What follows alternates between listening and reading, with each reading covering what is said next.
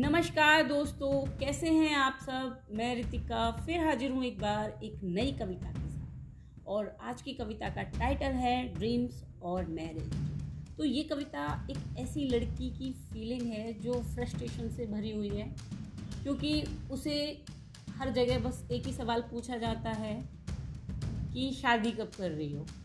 कोई और दूसरा सवाल नहीं पूछा जाता, क्या गोल्स हैं? क्या अचीवमेंट्स तुम अचीव करना चाह रही हो, क्या ड्रीम्स हैं? नहीं पूछा जाता। ग्रेजुएशन पूरी होने के बाद से ही बेशक आप जॉब कर रहे हो, आप इंडिपेंडेंट हो, कोई फ़र्क नहीं पड़ता। सबसे बड़ी चीज़ आपसे पूछी जाएगी कि आप शादी कब कर। रिलेटिव्स हो, आपके कलीग्स हो, आपके फ्रेंड सर्कल में हो, हर कोई आपसे सिर्फ़ यही पूछेगा। इस बात से कोई फ़र्क नहीं पड़ता कि आप मेंटली प्रिपेयर हैं शादी के लिए या नहीं, बल्कि ये और कहा जाता है, अब नहीं तो कब।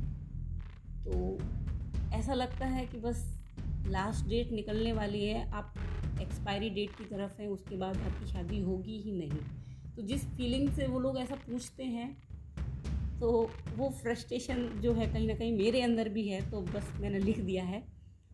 आई होप कि आपको पसंद आएगी। उम्र शादी की नहीं, सपने पूरे करने की है। उम्र शादी की नहीं, सपने पूरे करने की है सर पर पल्लू ओढ़े पैर छूने की नहीं, उम्र आसमान में उड़ने की। माना न्यूनतम सीमा निर्धारित है ब्याह रचाने की। माना न्यूनतम सीमा निर्धारित है ब्याह रचाने की। अधिकतम आयु क्या है ये कहीं पर लिखा नहीं। फिर क्यों इतनी जल्दी है सबको बिटिया को घर से भगाने की। इक्कीस की उम्र से ही रिश्ते आ जाते हैं और माँ बाप भी कन्यादान कर गंगा में नहाते कुछ तो बिटिया को कोख में ही मार देते हैं। कुछ तो बिटिया को कोख में ही मार देते हैं, कुछ ज़िम्मेदारी समझकर पाल लेते हैं, कुछ चौके चूल्हे में रमा देते हैं और कुछ बिटिया को पढ़ा लिखा देते हैं। शिकायत करूँ भी तो किससे करूँ? शिकायत करूँ भी तो किससे करूँ? जब अपने ही घर के लोग समाज के डर से बेटी के पंख काट देते हैं, जब समय आता है अपनी एक पहचान बनाने का तभी वो लोग मुझे शादी के बंधन में बाँध देते जब समय आता है अपनी एक पहचान बनाने का, तभी वो लोग मुझे शादी के बंधन में बाँध देते माना फ़िक्र है हमारी उन्हें।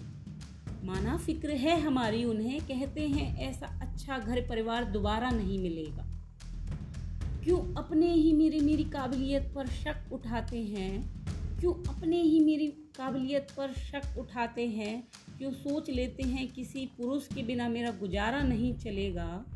कहते हैं, ऐसा अच्छा घर परिवार दोबारा नहीं मिलेगा। क्यों मुझे पढ़ा लिखा कर इतना एक हाउसवाइफ की डिग्री दिलाते हैं? क्यों मुझे पढ़ा लिखा कर इतना एक हाउसवाइफ की डिग्री दिलाते हैं?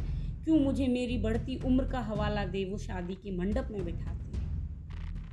क्यों मेरी बढ़ती उम्र का हवाला दे वो मुझे शादी के मंडप में बिठाते हैं? माना बचपन से दुल्हन बनने का सपना मेरा भी था।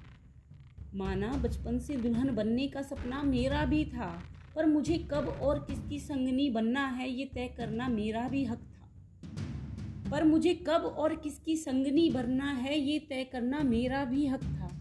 मैं खुले आसमान में उड़ने वाली, मैं नहीं मानती जाति पात। बस इंसान को इंसान की नज़र से देखना, नहीं है दिल में मेरे कोई भेदभाव। मुझे जी लेने दो मेरी ज़िंदगी मेरे अपने तरीके से। मुझे जी लेने दो मेरी ज़िंदगी मेरे अपने तरीके से। मैं ढूंढ लूँगी कोई मुझे समझने वाला। मैं ढूंढ लूँगी कोई मुझे समझने वाला, मेरे पंखों को उड़ान देने वाला। क्यों बार बार कहते हो लड़की हो तुम, थोड़ा रहो सलीके से। क्यों बार बार कहते हो तुम कि लड़की हो तुम, थोड़ा रहो सलीके से? मेरी हद और मर्यादा कब तक याद दिलाओगे? मेरी हद और मर्यादा मुझे कब तक याद दिलाओगे? कब तक लक्ष्मण रेखा और सरहद एक लड़की के लिए बनाओगे? मेरी शादी का ये मुद्दा बार बार जो ये रिश्तेदार और समाज उठाता है। मेरी शादी का ये मुद्दा जो बार बार रिश्तेदार और समाज उठाता है, मेरे माँ बाप को हर समय कुंवारी बेटी एक बोझ होने का एहसास कराता है, मैं पूछना चाहती हूँ उनसे। मैं पूछना चाहती हूँ उनसे, जब बात उन पर आ जाती है तो क्यों अपनी मजबूरी और बेबसी का दुखड़ा वो सुनाता है? मेरी उम्र का हिसाब है उनके पास। मेरी बढ़ती उम्र का हिसाब है उनके पास। क्या कभी अपने बच्चों का बर्थडे वो समाज याद रख पाता है? खुद के घर के हालात भूल क्यों किसी और के घर में वो आग लगाता है? बेटी तो उनकी भी है मेरी ही उम्र की।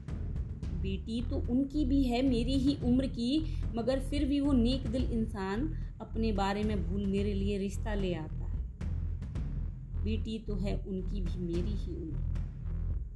मुझे डोली में बैठा ही वो लोग सुकून पाते हैं। मुझे डोली में बैठा ही वो लोग सुकून पाते हैं।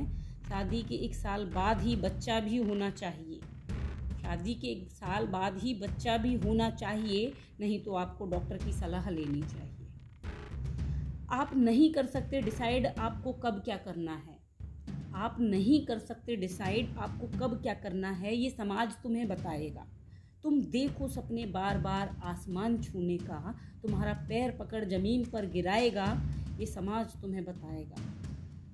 तुम्हारी औकात क्या है, ये तुम्हें दिखाएगा, तुम्हें बंदी ये बनाएगा, तुम्हें कब क्या करना है, ये समाज तुम्हें बताएगा। जी करता है आज, स्याही खत्म कर दूँ मैं। जी करता है आज, स्याही खत्म कर दूँ मैं। लिख दूँ अपने दिल की बात इस कागज़ पर। लिख दूँ अपने दिल की बात इस कागज़ पर। मेरे सपने किसी की मंजूरी के मोहताज नहीं। मेरे सपने किसी की मंजूरी के मोहताज नहीं। हाँ मैं शादी के लिए अभी तैयार नहीं। हाँ मैं शादी के लिए अभी तैयार नहीं। मेरे सपने किसी की मंजूरी के मोहताज। धन्यवाद दोस्तों। ये कविता कहीं ना कहीं मुझसे भी लिंक्ड है। तो ज़ाहिर है जो लोग मुझसे पूछते हैं कि शादी कब कर रहे हो तो उन्हें जवाब मिल गया होगा। एनीवे anyway, मैंने एक नया गेम स्टार्ट किया है ऑनलाइन ट्रूथ डेयर और सिचुएशन का।